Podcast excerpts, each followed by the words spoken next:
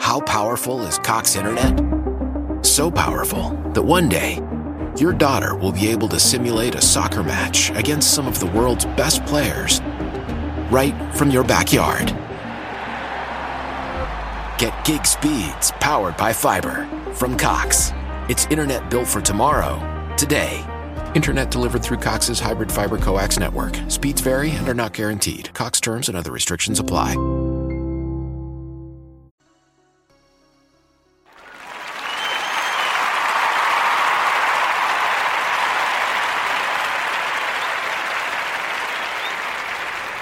Right, so thank you for tuning in to Chopping at the Bit. This is episode number 96. I'm Kyle Edwards, of course. And as I said in the last episode, it is NFL draft week. And we have made it to the first round of the NFL draft, which will be tonight at 8 o'clock.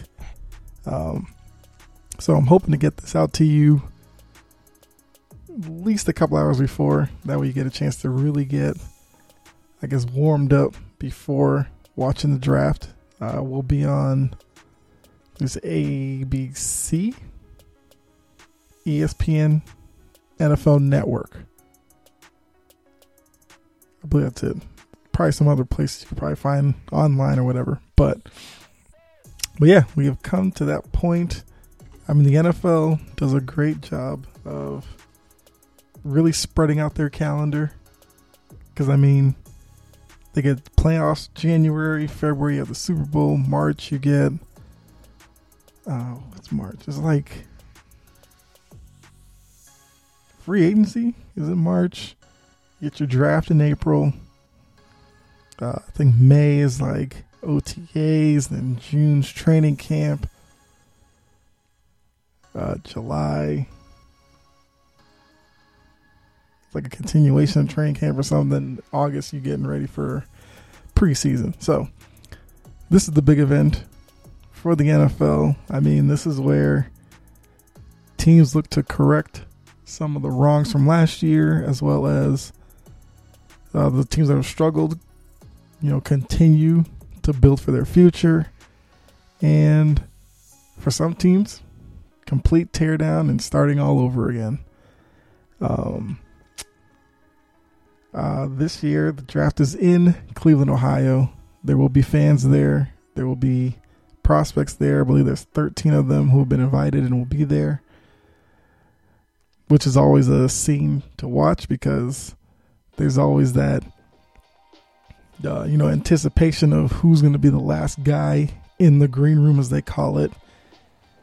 And we had some memorable moments over the years. Everybody remembers the was Brady Quinn when he was dropping in the draft and he was just kind of anxiously there waiting and kind of like messing with his girlfriend's hair while he was waiting for his name. There was the uh, I think Aaron Rodgers became a you know big viewing point because he continued to drop and it was just like uh, wanted to see how fall he how far he would fall and yeah. And I know Roger Goodell said earlier, I think last week or so, they said the bro hugs were back on this year. Of course, last year they did it virtually and it was actually a pretty, pretty good success. Um, I know when they first announced it was going to be virtual last year, there was a lot of thought of if they could capture the emotion and and the atmosphere being virtually. I mean, they did as well as they could. So, but this year, back to normal, live crowd. Cleveland's a great fan base, so should get some good reactions out of the crowd. Um, like I said, starts eight o'clock. First round is like I said, first round's tonight. Tomorrow night you get your second and third round, and then four through seven Saturday. Tonight should be about you know eight till maybe like eleven thirty or so. They get I want to say they get five minutes between picks or something like that. So, so we'll see. I mean, if there's trades and stuff that kind of pauses the clock until the trades gone through, and then the clock gets reset. So, if there's a bunch of trades in the first round, then it could go a little longer. But we'll definitely have to see.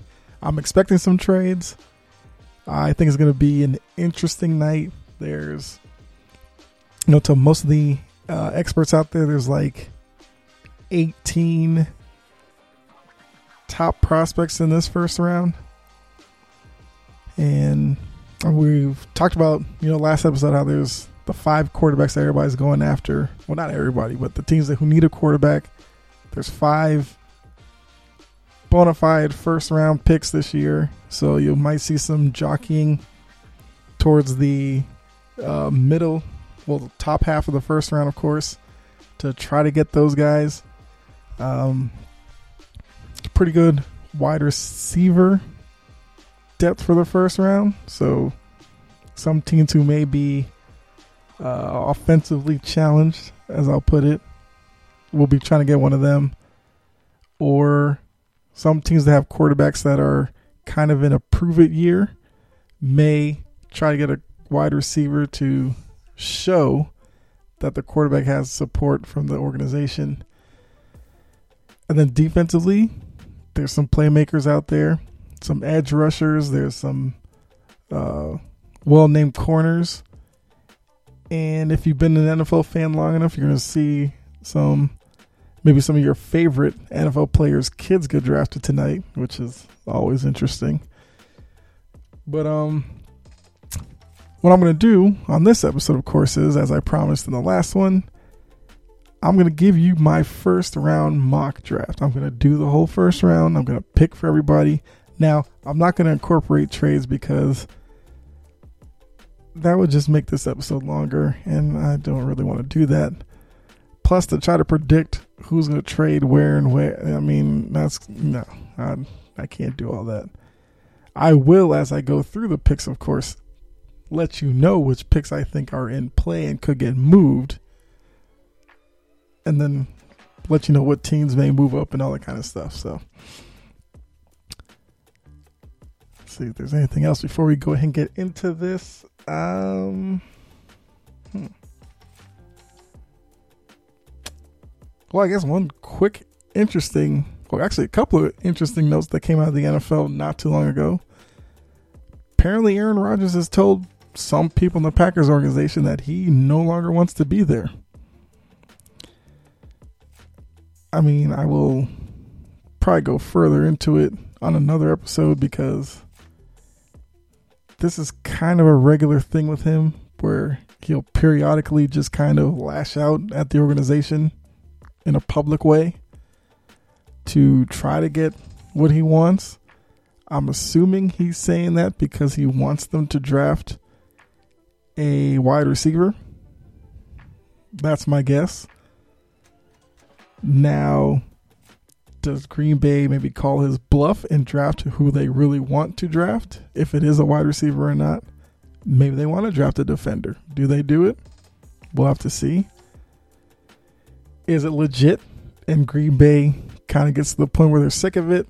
Try to trade him at some point this weekend. Well, probably not because he's uh, at his level of stardom in the league, I guess it's probably something they want to make sure they get the right offer and all that kind of stuff. So maybe something happens after the draft. We'll have to see. Um, and then the other thing was Tim Tebow. There's a name that you may not have heard of. Well, not heard of, but heard from in a few years. But there's a story that he may have contacted the Jaguars or may have showed up down there or something like that. And interesting is, interesting thing about the story is that he supposedly is open to being a tight end, which, if you guys remember when he was first trying to get into the league, a lot of people thought he would never make it as a quarterback. He'd have to switch positions. He was kind of stubborn about it back then. Said he wanted to be a quarterback. I mean, he had a little bit of success. He did win a playoff game. Got to give him that.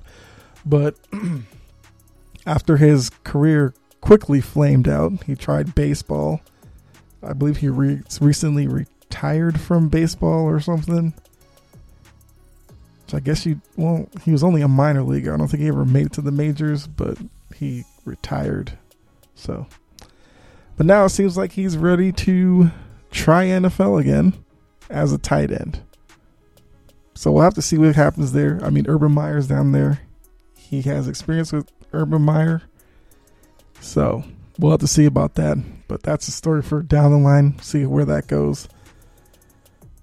But now, with all of that, let's go ahead. Let's get this mock draft going because I'm sure you're all interested to hear who I have going where. Now, as we know, the Jaguars have the first pick. There's really no reason to, you know, babble on about it. We all know who they're going to take. So, first pick, Jaguars are going to take Trevor Lawrence. We've known that since last season ended and Jacksonville knew they were getting the number one pick. We knew they were going to take him. Now, number two, we have the Jets. There was a lot of speculation when the draft process started and Sam Darnold was there. Would the Jets try to go all in and really try to help Sam Darnold?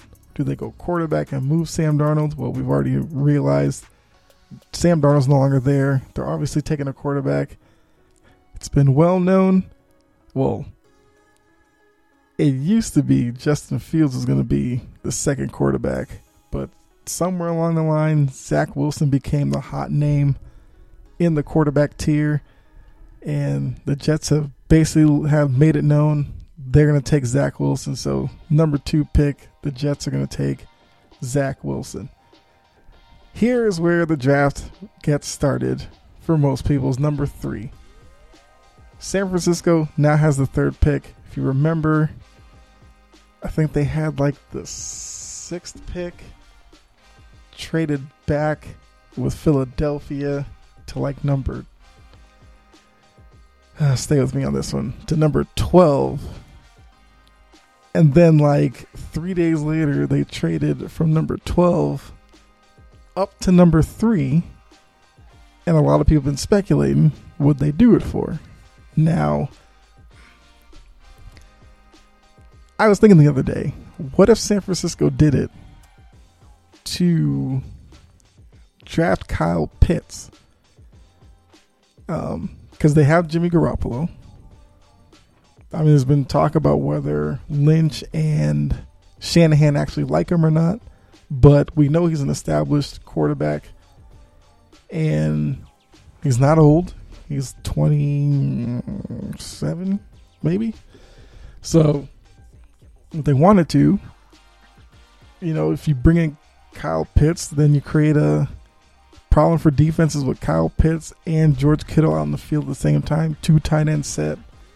Both guys are more receiving inclined, but you get a blocking tight end like seventh round if you want to. That's no problem. And they lost was it Kendrick Bourne from the receiving corps. They still have Deebo Samuel. So, uh, and Pitts is a guy who has wide receiver skills in a athletic tight end's body. So I wouldn't be surprised if he lines up like a wide receiver on you know some plays, but um apparently the consensus is that the 49ers moved up to three to apparently take Mac Jones. Now, for were me, I would do what I said and go with Kyle Pitts. But if the report is true and the consensus is Mac Jones, then I'm going to go ahead draft Mac Jones for them. And Mac Jones is a guy who, through, you know, the championship season at Alabama, through off-season workouts, through pro days and all that kind of stuff, I got to give it to him. He's really made a name for himself and has put himself in a position to where some people don't really think 49ers are crazy for taking Jones here at three. As I said, I wouldn't do it, but it looks like they're going to do it. So I'll go ahead, give them uh, Mac Jones. So now from here on out, we don't really have any consensus on any of these picks, so I'm just picking based off of how I think it's going to go. The Falcons at four. This is an interesting one because this is a pick where, well, this is the first spot that I see a trade could happen. Now, if San Francisco does really take the Mac Jones at three, that means three out of the five big name quarterbacks are already off the board. So at that point, the minute Goodell says Mac Jones, expect the Falcons' phone to start ringing off the hook because teams are going to be looking to move up there. And there's even some talk that the Falcons could take a quarterback here. I think it'd be stupid of them at this point because they have so much money tied up into Matt Ryan for the next two years. It'd be a complete waste at number four to draft a guy who's not going to see the field for like three years. And with all the issues the Falcons have, that's the last thing I want to see. Now, if you're going to tell me that they'll be able to trade Matt Ryan or something, fine. I don't see that. And as I've said on here during the NFL season, Matt Ryan is not their issue. So we'll have to see. Uh, we did hear from the Saints, uh, not Saints, former Saints GM Terry Fontenot, who's now the Falcons GM, that he is open to trading Julio Jones, which I have to say, about time somebody in that building started thinking about that. Because Julio Jones is what, 32? He gets hurt every year. Clearly, he's not going to get healthier as he gets older. You already have Calvin Ridley there. Like I said, you have Matt Ryan. I feel like you would be doing the team a service to kind of move on from Julio, build the offense around Ridley, Matt Ryan, whoever you can have emerge as a running back, fix your offensive line, really fix the defense and all that. So, I say all that to say I have a feeling that with San Francisco taking Jones at three, Falcons are probably going to take Kyle Pitts, the tight end out of Florida, with the number four pick.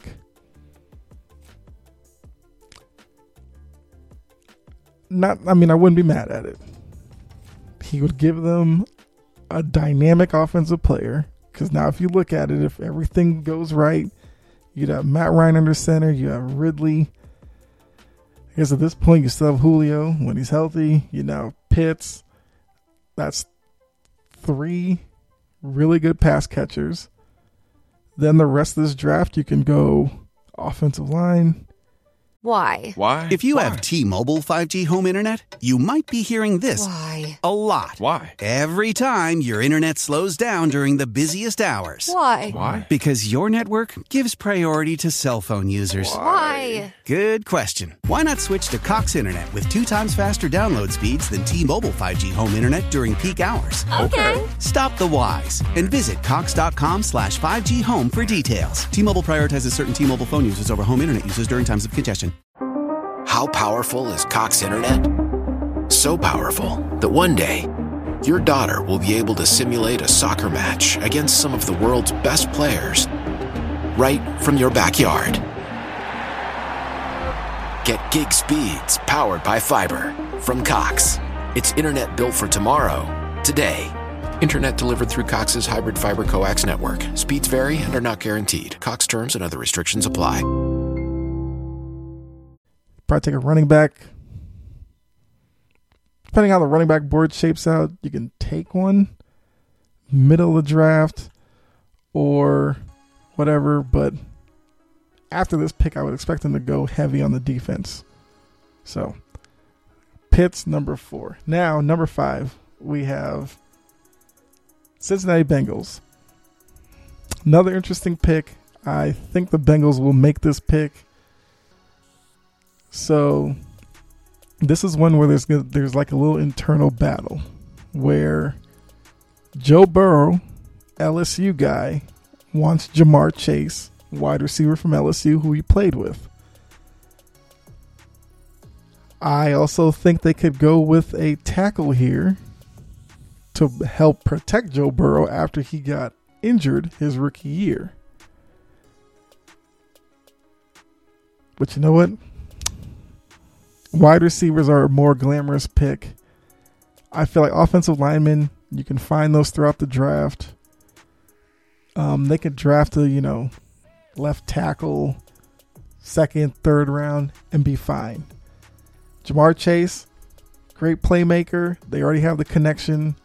Uh, AJ Green, I believe AJ Green is gone now. Where did he go? Did he go to Arizona? Yeah, AJ Green's in Arizona. So he's gone. You bring Ja'Marr Chase in next five, six years, Burrow and Chase, and then offensively you go from there.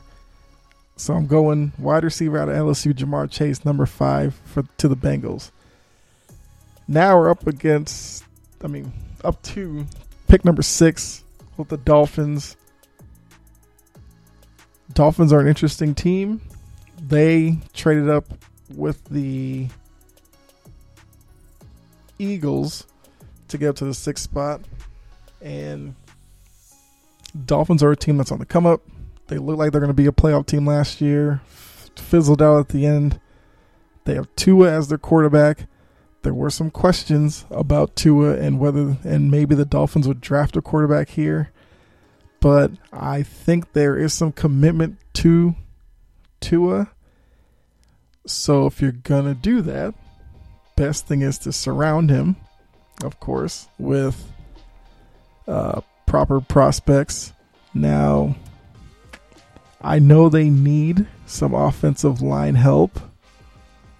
Brian Flores is a defensive guy, so they could go defense here. But hmm, they technically could go wide receiver as well. But I think for Tua, and since he's not that big of a guy, I think they would do well here to take an offensive lineman. And this point in the draft, I feel like there's only one that makes sense. So I'm gonna say pick number six, the Eagles, um, not the Eagles, the Dolphins are gonna take Penei Sewell, tackle out of Oregon. I mean, he's a mammoth of a guy. He's really athletic for a tackle. So you stick Sewell at tackle, and you have now protected his blind side and off the edge, depending on which side you put him. I think he's a left tackle, but most tackles can play left or right tackle. So since Tua's left-handed, his blind side's technically right tackle, but I think most teams put their best edge rusher on the left side. So makes sense. So yeah, they would get Penei Sewell, which is a need, and they would feel perfectly happy about it. Now on the seven, got the Detroit Lions. The Detroit Lions are always picking in the top ten. They did make a change at coach, hoping to change the, uh, I guess the aura around that team of failure. Hopefully, this pick is a step in the right direction. They traded away Matthew Stafford. They brought in Jared Goff. If you bring in Jared Goff, give him weapons, I feel like this is another pick that could be in play because, like I said, Detroit needs a lot. So they'd be, it would probably be in their best interest to trade down from seven, get some more picks, and go about it that way. But like I said, I'm not going to factor in trades. So Detroit sticking at seven. I think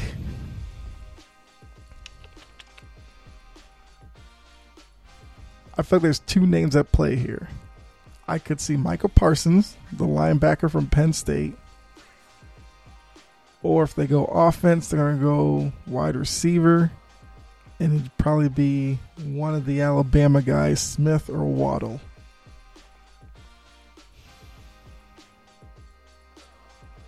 I think Detroit's going to take wide receiver out of Alabama, DeVonta Smith. Right there, you give Jared Goff a weapon to develop with next year. And yeah, it fills one piece of that puzzle in Detroit that needs a complete overhaul. And starting with DeVonta Smith, good place to start. He was the Heisman Trophy winner for, I mean, for goodness sake, last year. He's a speedy guy, not that big. He weighed in at like 160 pounds. A little bit troublesome because you got safeties at like 225 looking to rip your head off. I mean, you got linebackers at like 225 flying around trying to rip your head off. So, but can't go wrong here. DeVonta Smith to the Lions at seven. So now we have the Panthers at number eight. Okay. They traded with the Jets like last month. They got Sam Darnold. They traded Bridgewater away uh, earlier this week to the Broncos. So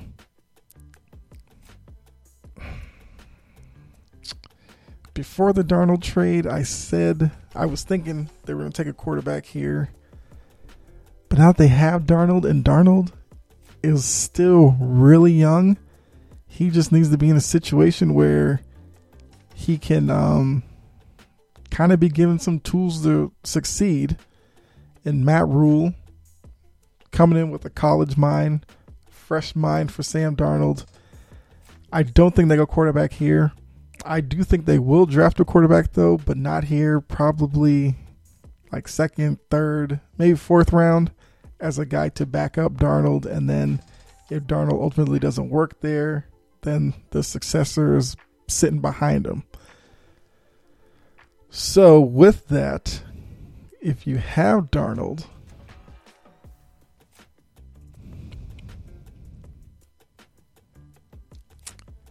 I kind of think they may go wide receiver here. Because offensively, you're going to have Darnold. You got Christian McCaffrey, although he was hurt last year, but he's a dynamic player. Believe they still have Robbie Anderson, who was great for them last year. I think it would be a good move for them to get another wide receiver. Well, do they? They have Curtis Samuel, who's like their do it all guy. Um, oh yeah, they lost him in free agency. That's right. I just remember that. He's in Washington now, so it makes sense to go wide receiver. So I'm gonna go back to back Alabama here and say that the Panthers take Jaylen Waddle, wide receiver out of Alabama, at number eight. Really like that pick. Jaylen Waddle, I am a big fan of his. I understand he got hurt last year, but I think he has a shot of being the best wide receiver in this group. But of course, situations dictate that, and we'll have to see if Matt Rhule is a sticking point down in Carolina and they can build something down there and Carolina doesn't overreact if he struggles next year and you know fire him or something. But starting off, Darnold, Waddle, let's go. So now we're at number nine, Denver Broncos. Like I said, they just went ahead, traded for Teddy Bridgewater. I mean, Bridgewater's not dynamic in any way. But what he is is steady. You know what you're getting with Bridgewater. He's not going to turn the ball over. He's good decision making. He will hit open receivers. He protects the ball. So, and I think with that Denver team, where they had Drew Lock, which he's still there, Drew Lock is still young, so they could give him another shot. Kind of do the two of um, Ryan Fitzpatrick thing that the Dolphins did last year. Same thing there. I know they need a quarterback. I think they may be in the same boat as Carolina. They may go quarterback later in the draft. It, it's tempting here for me to go quarterback, but I don't think that's the right move for them. But I do think the Broncos will go ahead and take.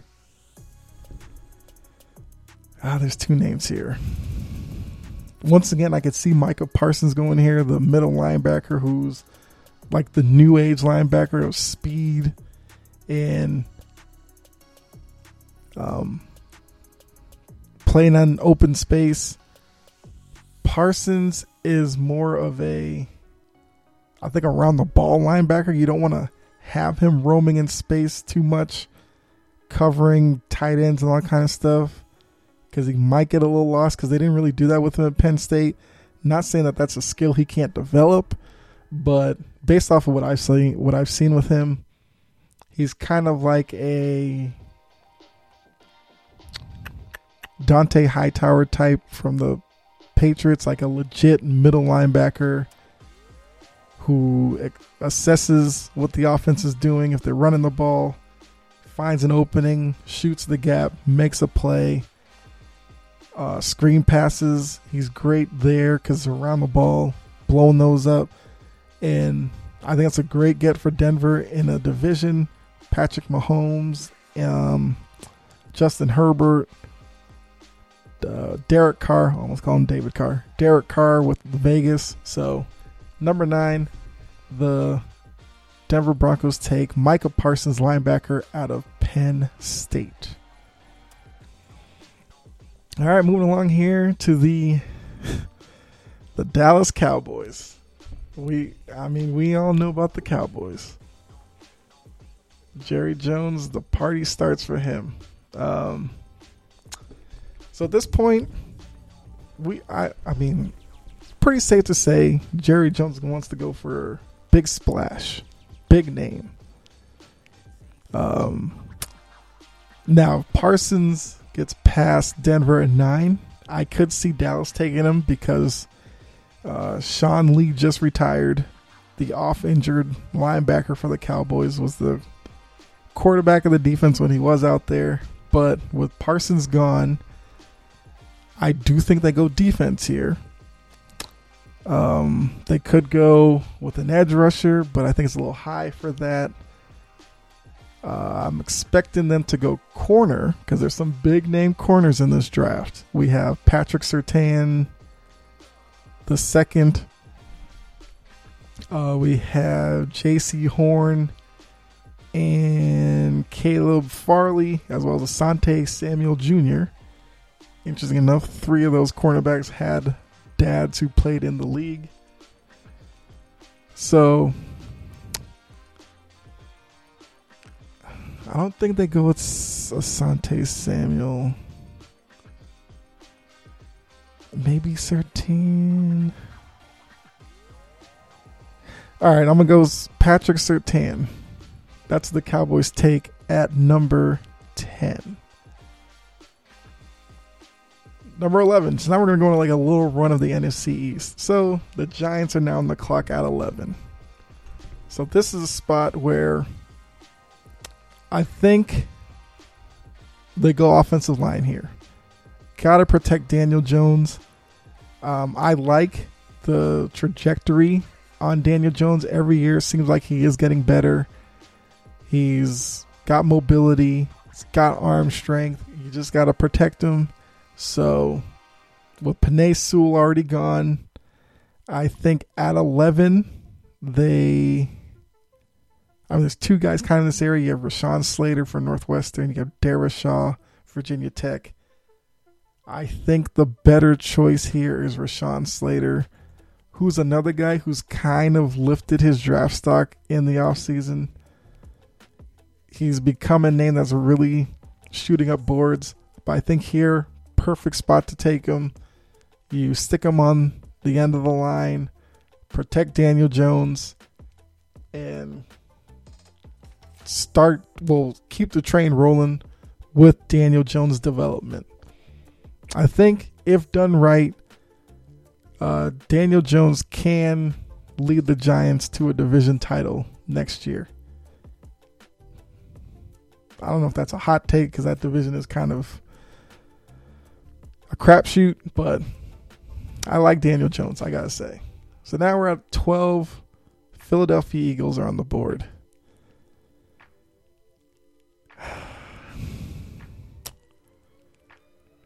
They have Jalen Hurts. I feel like Philly fans are going to want them to take a quarterback here, but once again, I think it'd be stupid to do that here.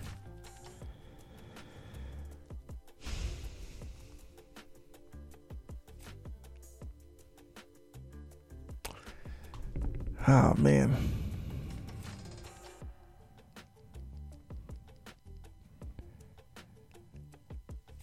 Uh, man, oh man, oh man. Because now that I've done this,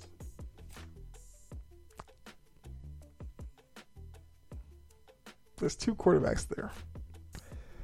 Although for some reason I think at this point there may only be one quarterback left. I'm starting to rethink the Denver pick of Micah Parsons, but I'm gonna stick with it because I picked it. I'm just gonna go with it. But the Eagles, I think, would be tempted to take one. But I think, for all intents and purposes, it doesn't make sense here. Because, like I said, Jalen Hurts hasn't been given an opportunity to actually start yet. And you went through all that to draft him, was it two years ago? So, I think it'd be a waste to go there. Now, Jalen Hurts could use some weapons. They don't really have anybody dynamic outside as a wide receiver. But, I mean, Smith, Waddle, Chase are all gone at this point. Do they reach maybe a little bit and go Rashod Bateman? Yeah, I think they do. I think at number 12 they go Rashod Bateman out of Minnesota. He's a guy who, depending on who you listen to, there's like a mixed bag on him. Some think he could surprisingly be the best wide receiver. Some think he could be a guy who not really is a bust, but doesn't play up to where he gets drafted. That makes sense. So I'm gonna go with Bateman there at 12. I think it'd be crazy for the Eagles to go quarterback. It doesn't make sense to me because you're gonna have Hurts and then you're gonna draft a young guy. That could become a weird situation in the locker room. Um. So yeah, if they want to draft a project quarterback later on, fine. Because at least that way you're giving that person a couple of years to sit behind Hurts or you know whatever veteran quarterback you have there to learn on the job. That way, there's not you don't create the situation where Jalen Hurts is, feels like he's looking over his shoulder every time he makes a mistake. So Bateman's the guy there. 13 Chargers on the clock. They already have their quarterback in Justin Herbert, who balled out last year. Great starting block for them. So now with this pick, they could go a couple of ways. Um, they definitely need some offensive line help, and with him clearly being the future of the franchise, that'd be a great place to start. So, but also in that division, you could use all the secondary help that you need. But I think at this point, they go tackle and they go Christian Darrisaw out of Virginia Tech, number 13 to the Chargers. All right, so now number 14, we have the uh, Vikings and hmm, where do we go with the Vikings? Because the Vikings still have Kirk Cousins as their quarterback.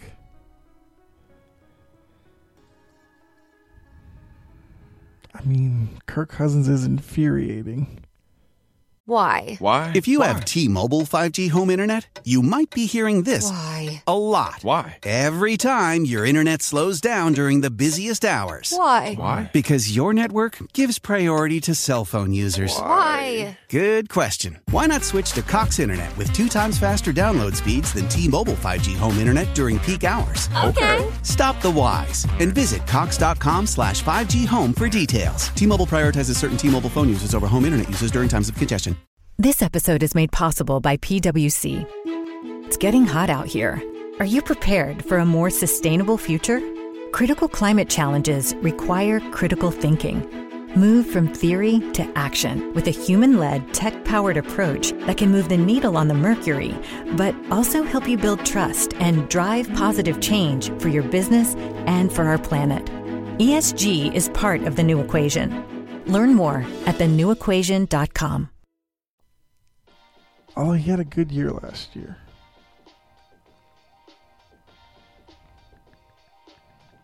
But I think that's a team, once again, that if they're going to go quarterback, they're not going to do in the first round. So, once again, two quarterbacks are going to sit there.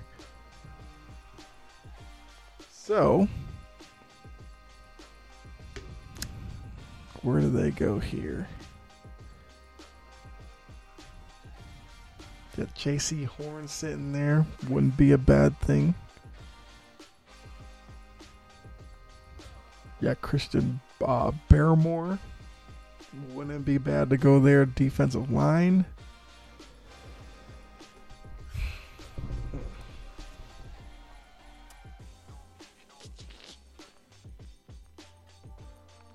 The only person on the line that would make sense here is Elijah Vera Tucker. You know, this could be a little high for him, but so this could be a pick that maybe with the two quarterbacks still there, somebody from you know, like late teens area may try to do a trade here to jump up to get one. Or since Minnesota's not going to take one here, no, I think that could be this could be a pick that gets traded. But if they stay there, I'm gonna say they take Alijah Vera-Tucker. And between the Chargers and the Vikings with Darashon Tucker, those two picks could get flipped very easily, but that's where I'm gonna go. It's now 15, got my Patriots. So once again, if this is your first episode, I am a Patriots fan. Born and raised in Boston, so there you go. So now with my Patriots there at number 15, gotta tell you, if this plays out the way that I have this draft going, I mean, all my Patriot fans out there, throw a party. Because now they are sitting in a beautiful position where Fields, Lance, both there. We all know the quarterback situation. They have Cam Newton. He's on a one year deal. And it's basically seen as a bridge year again where he's going to be used to hopefully groom the quarterback here. There's Jared Stidham. Now, I don't think they've completely given up on Stidham, but they would rather have it be like a real competition between this young guy and Stidham like next year. If Stidham turns out and beats them, fine. But at least this guy's there to come in after Stidham if he does flame out. So, sitting here, we got Fields and Lance.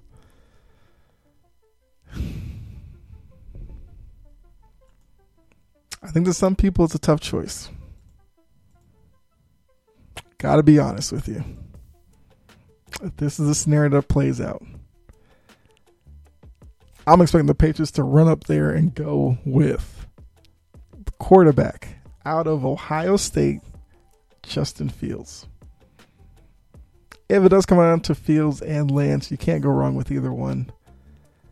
But to me, Fields with his success in that Big Ten, it means something. Now, there's been a lot of talk past couple days about how his throwing motion is terrible and all this kind of stuff. I mean, I feel like I never heard that when he was playing big primetime games at Ohio State. I never heard anybody talk about his throwing motion. So the fact that it's been coming out lately, I'm not buying it. So I'm going Fields here. So now we're at 16. Got the Cardinals. Cardinals are set at quarterback. They got my guy Kyler Murray there. And for them, they don't really need a wide receiver. And there aren't really any wide receivers here at this point. Because you have Larry Fitzgerald, the ageless one. You got DeAndre Hopkins. Now you have AJ Green, which sneaky, kind of a dope wide receiver group. Kyler Murray could have a really big year next year. But um here, I think they go defense. So kind of break up the recent run of offensive players. I think they go cornerback here. They could go D lineman, but I think cornerback's more of a fit. And there's a guy sitting there for them that'd be perfect. I think it's Jaycee Horn, cornerback out of South Carolina, going to Arizona. That division, you have DK Metcalf and Russell Wilson in Seattle. You have Matthew Stafford and uh, Cooper Kupp with the Rams. And then Niners, you got Jimmy Garoppolo and George Kittle. Or Mac Jones and George Kittle. Hmm. So, Jaycee Horn's the pick. So now we're to the Raiders. And gotta say, the Raiders, kind of like the Cowboys, they're going to want to make a splash here. Question is, who exactly makes a splash here?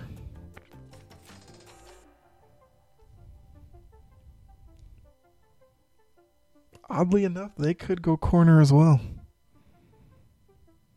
Because as I said with uh, Denver getting Parsons,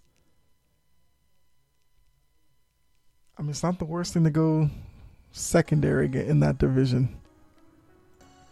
So at this point, you got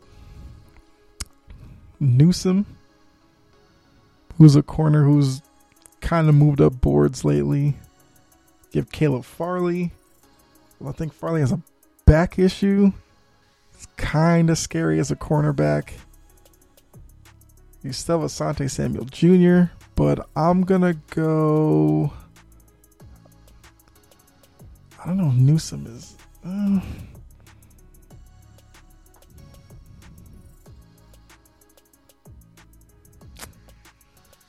Yeah, let's go Newsome here.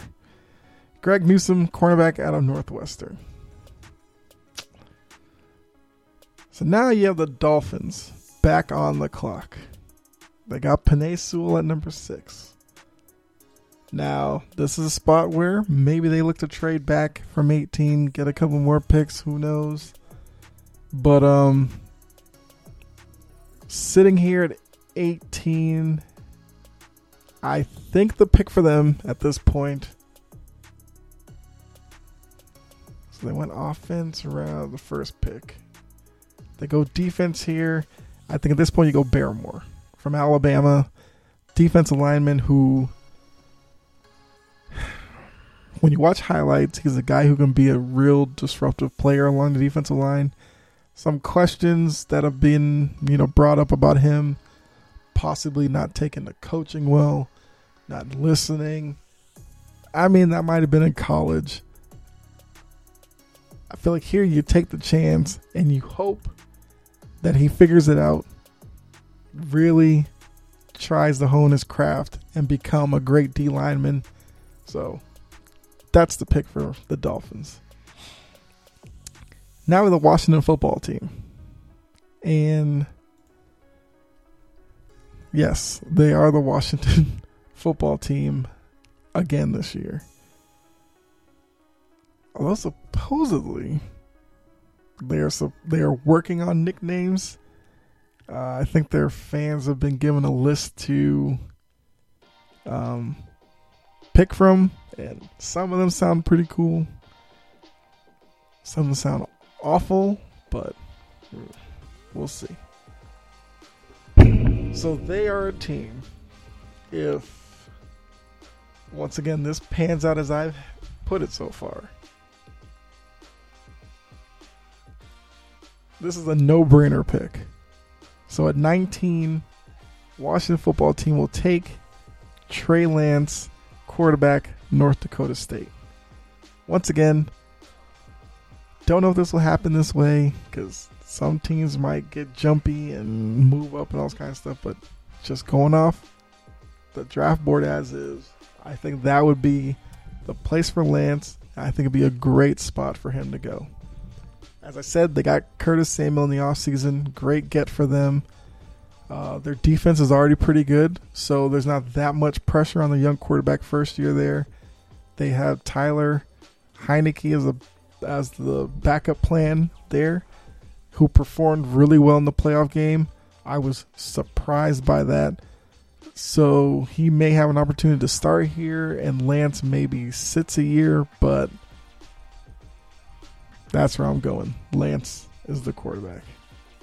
So now you have the Bears at 20. The Bears need a quarterback. Unfortunately, at this point, they've kind of been left out of the party.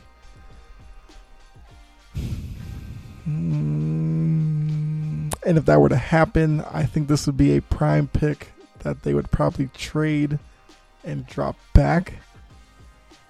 Maybe look to take one end of the first round, but they sit here at 20. I think the pick would have to be. So they need a quarterback. No quarterback here. Could definitely use a wide receiver. They could use a corner. They could use offensive lines. As you can tell, they need a lot. But if I were running the Bears, I would go. I'd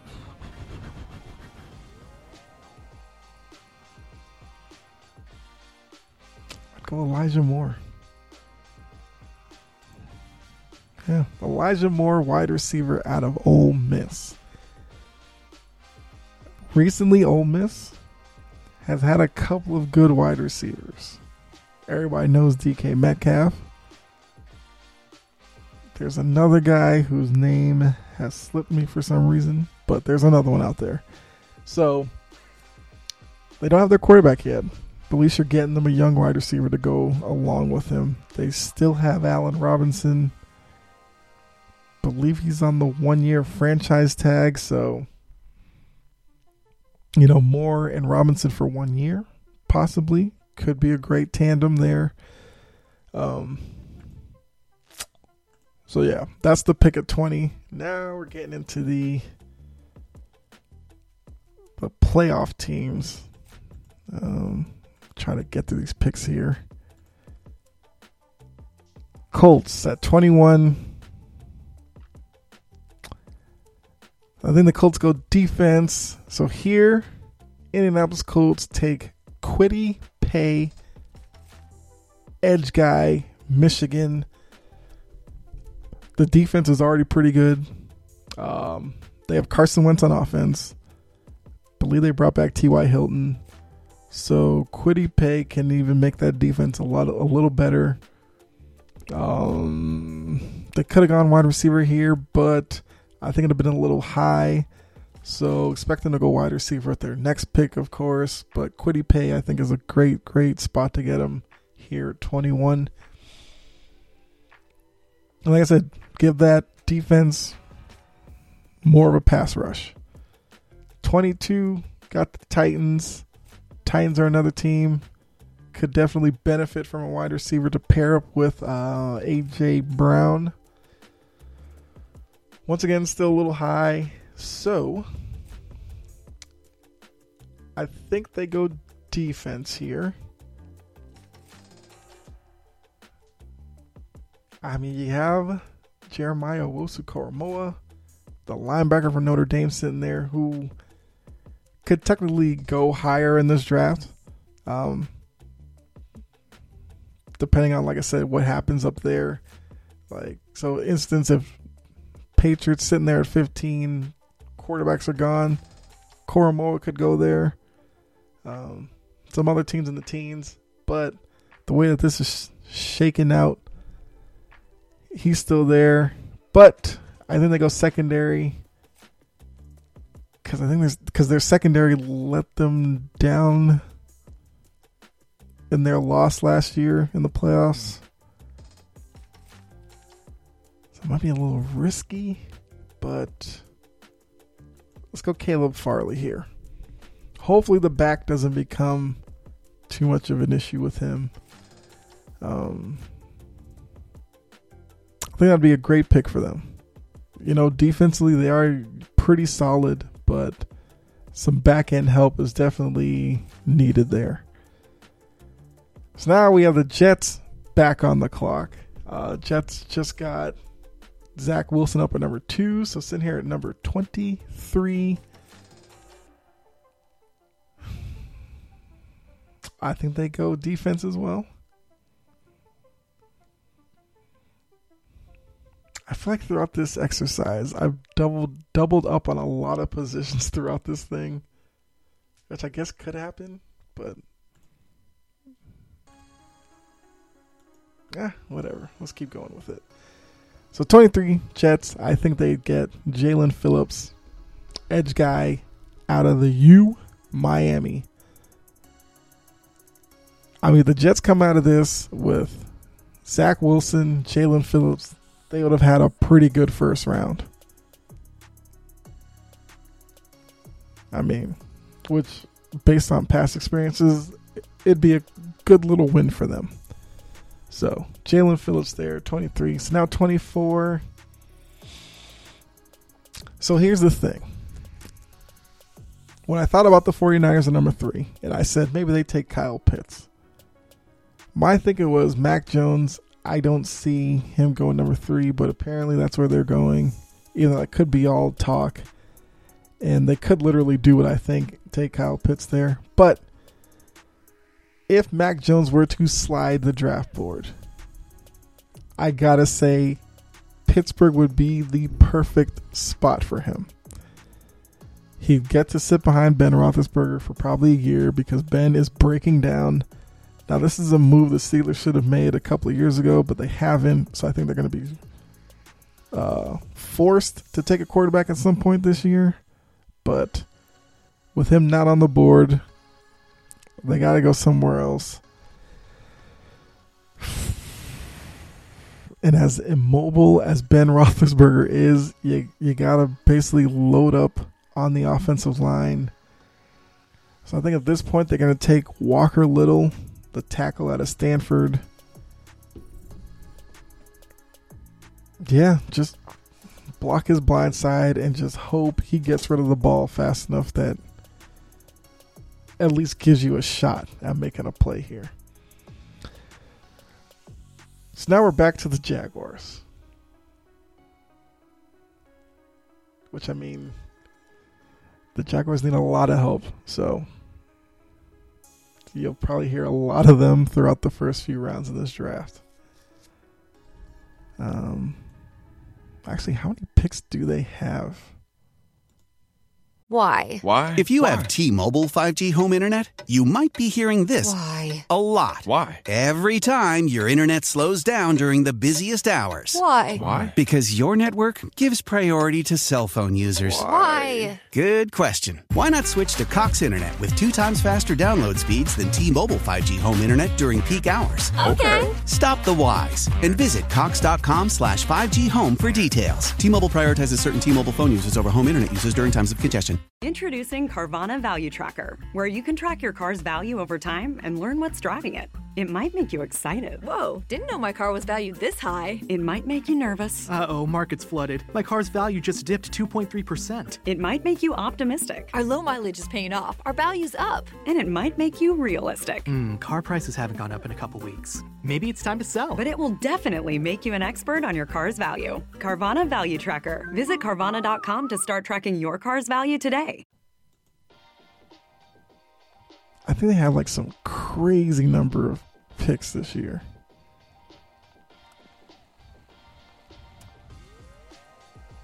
I only have ten. That's not that. That's not that crazy. So, whatever. Uh, they got the quarterback Trevor Lawrence. They have a couple of def- decent wide receivers, so there's no wide receiver need here. Could go offensive line. I think they need a tight end, but there's no tight end to really take at this point.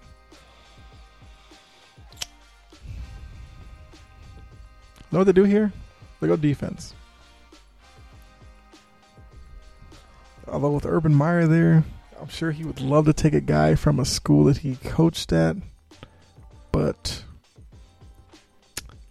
I say they get, oh, hope I pronounce his last name right, but Trevon Moehrig. He's a safety at a TCU. Um, safety is a need for Jacksonville.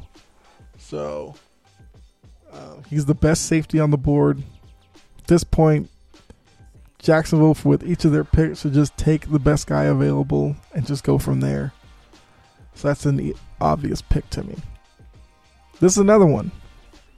Cleveland, number 26.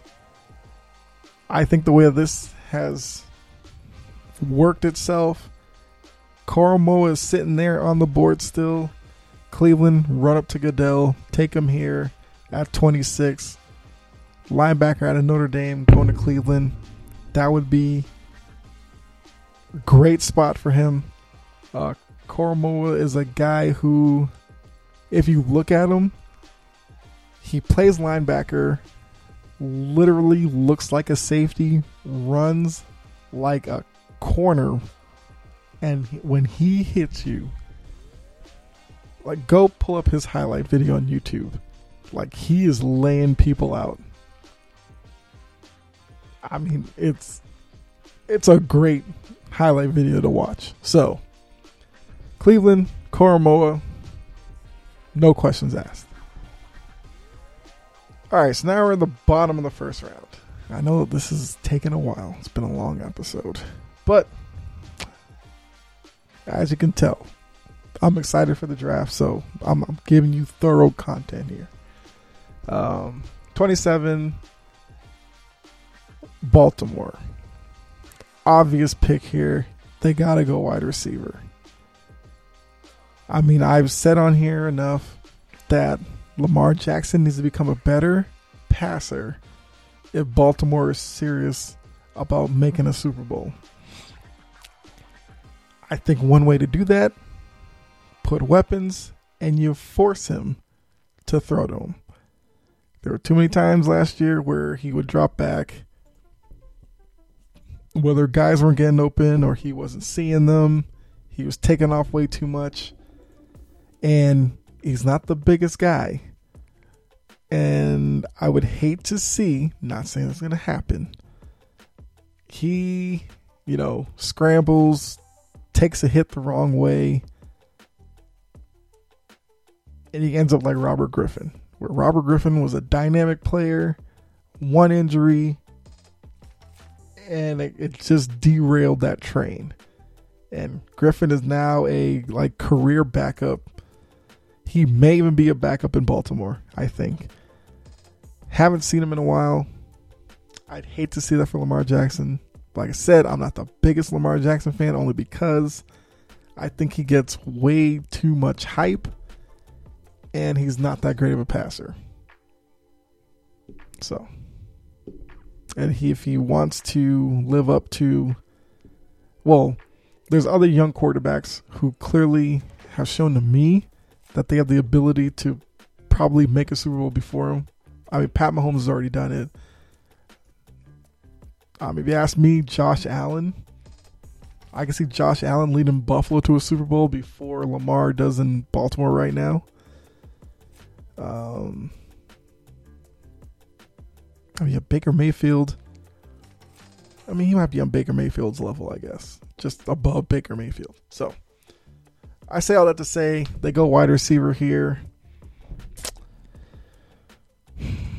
There's two guys. You got Terrence Marshall, LSU guy, Rondale Moore, who is a guy to watch.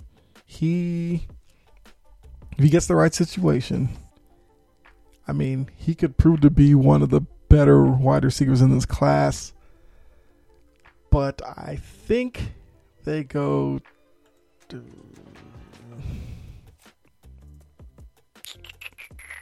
Terrace Marshall. Yes, Terrence Marshall's the guy. And I say that because the thing about Terrence Marshall that is kind of his calling card is he's a guy who'll go up there and get it. So if you have a quarterback who may not be the most accurate guy, a wide receiver like that is what you're going to need until that quarterback can really hone his accuracy. So, Terrence Marshall, perfect pick for Baltimore here at 27. Now we're at 28. We have the Saints on the clock. Falcon fans, I get it. You know, you can you can roll your eyes here. Insert eye roll. Um, what an offseason for the Saints, huh? Drew Brees retires. They gave a bunch of money to Taysom Hill to be a quarterback, even though he's not that good of a quarterback. They have Jameis Winston. See what goes on there. I don't know. Uh, they have Michael Thomas, who went from kind of quiet guy you didn't hear from to like locker room malcontent overnight. Um, sitting here at 28, they could use wide receiver. So they could go Rondale Moore. They need a linebacker. Could go Nick Bolton or Zaven Collins, another linebacker. Um, they need a corner.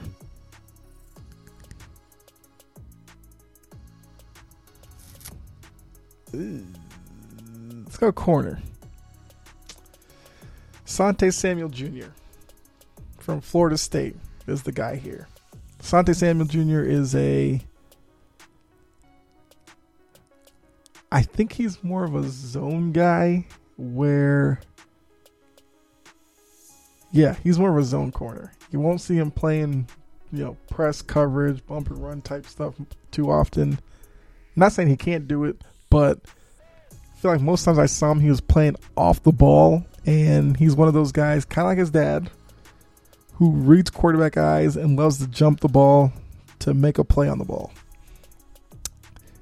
So I'm going Asante Samuel to the Saints at 28. Now down to the last four picks. Green Bay at 29. This is going to be a pick everybody's going to be watching because if Aaron Rodgers' threat from earlier today is real and he's done with them, then they're probably going to take somebody on offense to try to appease him. If they're going to call his bluff, they'll go defense, which they probably need more, which may set Aaron Rodgers off for real, and that becomes the story of the offseason. I, I mean, good luck to Green Bay. I mean, if you're a Green Bay Packer fan, I don't know how you do it. Like I said, that's another episode, another time, but good luck to y'all.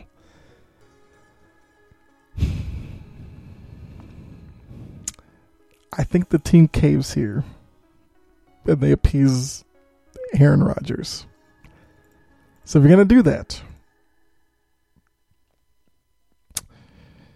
Why? Why? If you Why? have T-Mobile 5G home internet, you might be hearing this Why? a lot. Why? Every time your internet slows down during the busiest hours. Why? Why? Because your network gives priority to cell phone users. Why? Good question. Why not switch to Cox Internet with two times faster download speeds than T-Mobile 5G home internet during peak hours? Okay. Stop the whys and visit cox.com slash 5G home for details. T-Mobile prioritizes certain T-Mobile phone users over home internet users during times of congestion. You got to go Rondale Moore. Jeez. Yeah, Rondale Moore out of Purdue. He he's a small guy though. He's only five seven. Yikes. But what Aaron Rodgers would like about this is he's a playmaker. So he's a guy you get the ball in his hands. He's got speed, he's shifty, he can make plays. Ultimately, isn't that what Aaron Rodgers wants? So I think that's the play here. All right, so number 30 are the Buffalo Bills. I think offensively they are set. If they want to, you know, draft some guys for depth and all that kind of stuff, no need to do that here. First round picks, you should be plugging necessary holes on your team. So they got to go defense here. Uh, I think they'd like to get after the quarterback a little better. So I think the play here is edge guy. And I think they take Azeez Angelari out of Georgia. Yeah, I think that's the play here. He's um he's a guy who can play all three downs, which is a big deal for a lot of for I mean a lot of edge rushers are third down specialists, but Angelari can play the run and the pass. And for Buffalo in the AFC East, you know New England's going to try to run the ball. The Jets will run the ball and the Dolphins like to run the ball. So if you have an edge rusher who can play all three downs, that's a win. So I think that's the pick here. Angelari out of Georgia for Buffalo. Now to our final two picks. Now this would have been Kansas City's pick, but Kansas City dealt it to Baltimore. I can't remember what the trade was, but Baltimore's here. So Baltimore has a second pick. They just picked 27th. Now they're picking again at 31. So they took the wide receiver 27. I think here. So they could go edge. They could go tackle. Hmm.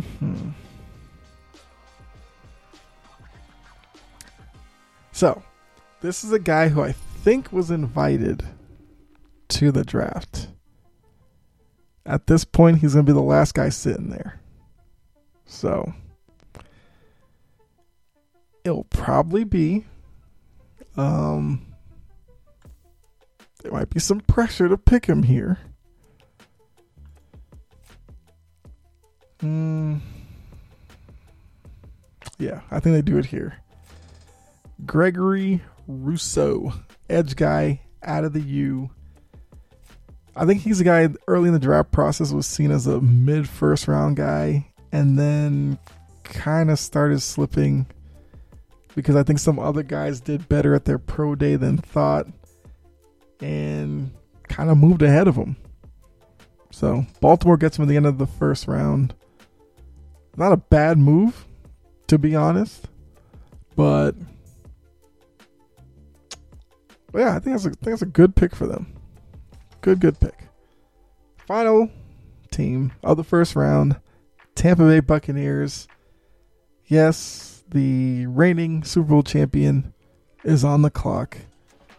Uh, if you listen to Chris Sims, they'd look to take a quarterback here. I think it's kind of a dumb take. Yeah, they have Tom Brady for what three more years.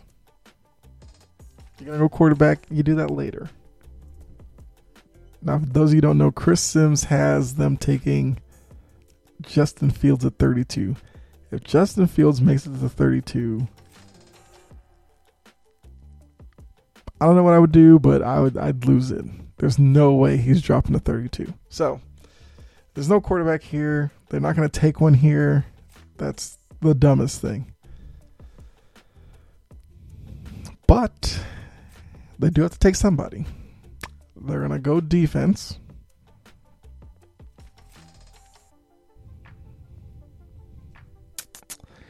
They need a they need D line help. They need a safety, secondary help.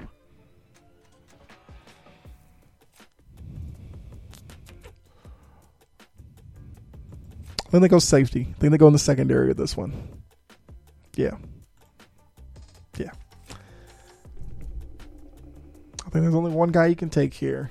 And go ahead and take Elijah Molden, safety out of Washington here.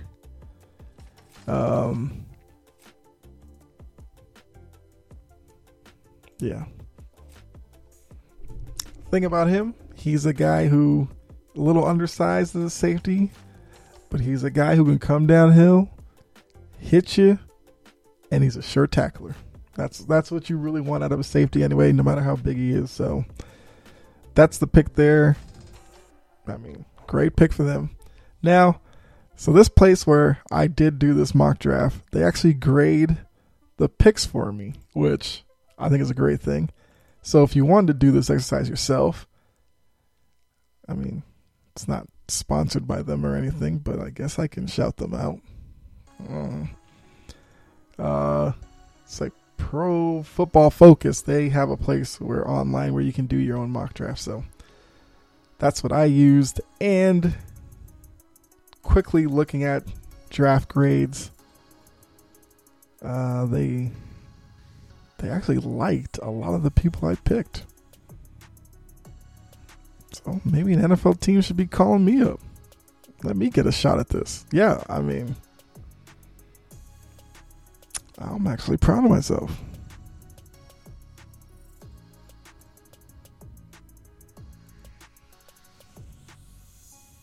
Uh, let's see, let's see. Anything that they. Yeah, they gave me eight pluses on a lot of picks. The worst pick they gave me was Walker Little to the Steelers at 24. They gave it a B plus. That's the lowest grade I got. I mean, I'm not saying it, but I'm saying it. I kind of nailed it. So, if you want to start a pool with your family and stuff, um, I'm just saying we got a we got an A draft here that you could use. Wager on some picks. I don't know, but um, but yeah, like I said, really surprised. Trevor Lawrence A plus, Zach Wilson A plus, Mac Jones A plus. They like Mac Jones at number three. Kyle Pitts A, Chase A, Sewell A, Smith, Waddle, Parsons A plus, Yeah. All right. There you are. That is my mock draft for the first round. Um, so as I get this out to you, it will be before the draft, so you can listen to this leading into your draft watch party, whatever you plan on doing. Like I said, get you started. And hopefully your team makes the right pick. Hopefully, maybe they follow the pick that I gave you.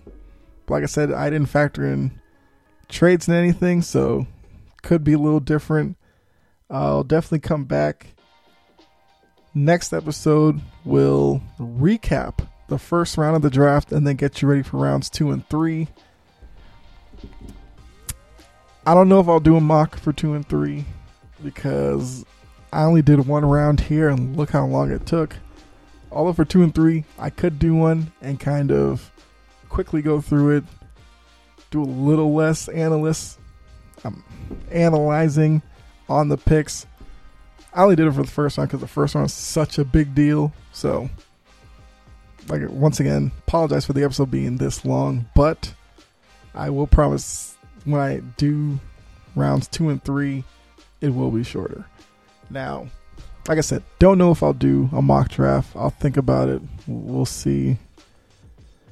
If not, I will point out some key names that you'll probably hear rounds two and three and where they could possibly go.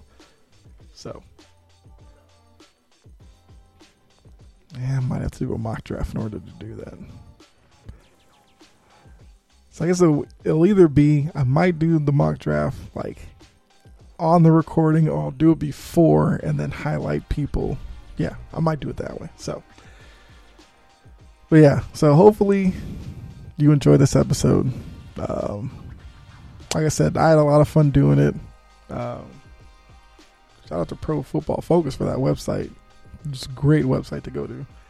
Like they give you team needs and all this kind of stuff. And yeah, so really helps with the process. Um, even if you want to get real deep into the GM thing, it does allow you to do trades on there.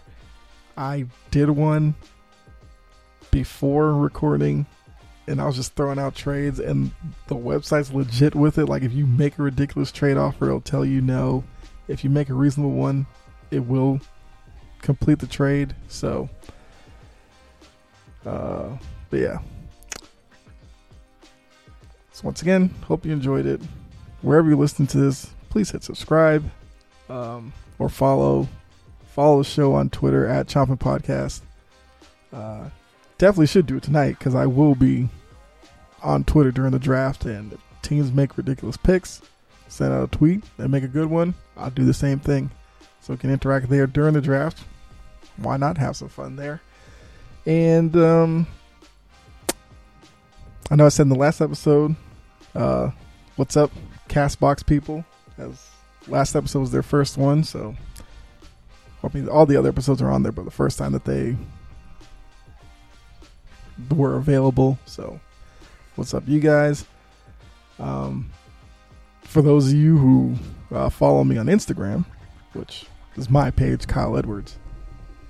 But uh, last episode, I tried something new and put the episodes out on uh, Instagram TV and got a nice reception there. So I'm going to do that again on this episode. So if you want to follow me on Instagram, you can do that. And then that way you can get your episodes that way.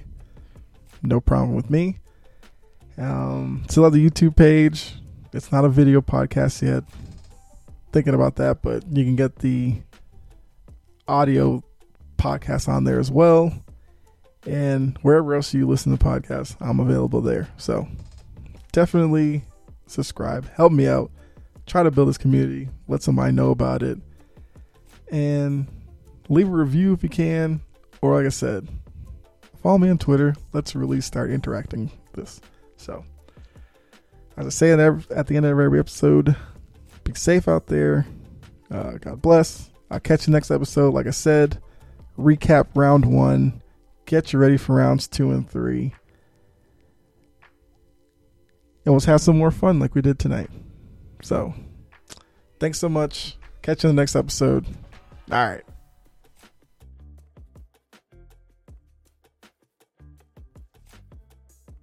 Introducing Carvana Value Tracker, where you can track your car's value over time and learn what's driving it. It might make you excited. Whoa, didn't know my car was valued this high. It might make you nervous. Uh oh, market's flooded. My car's value just dipped 2.3%. It might make you optimistic. Our low mileage is paying off. Our value's up. And it might make you realistic. Mm, car prices haven't gone up in a couple weeks. Maybe it's time to sell. But it will definitely make you an expert on your car's value. Carvana Value Tracker. Visit Carvana.com to start tracking your car's value today.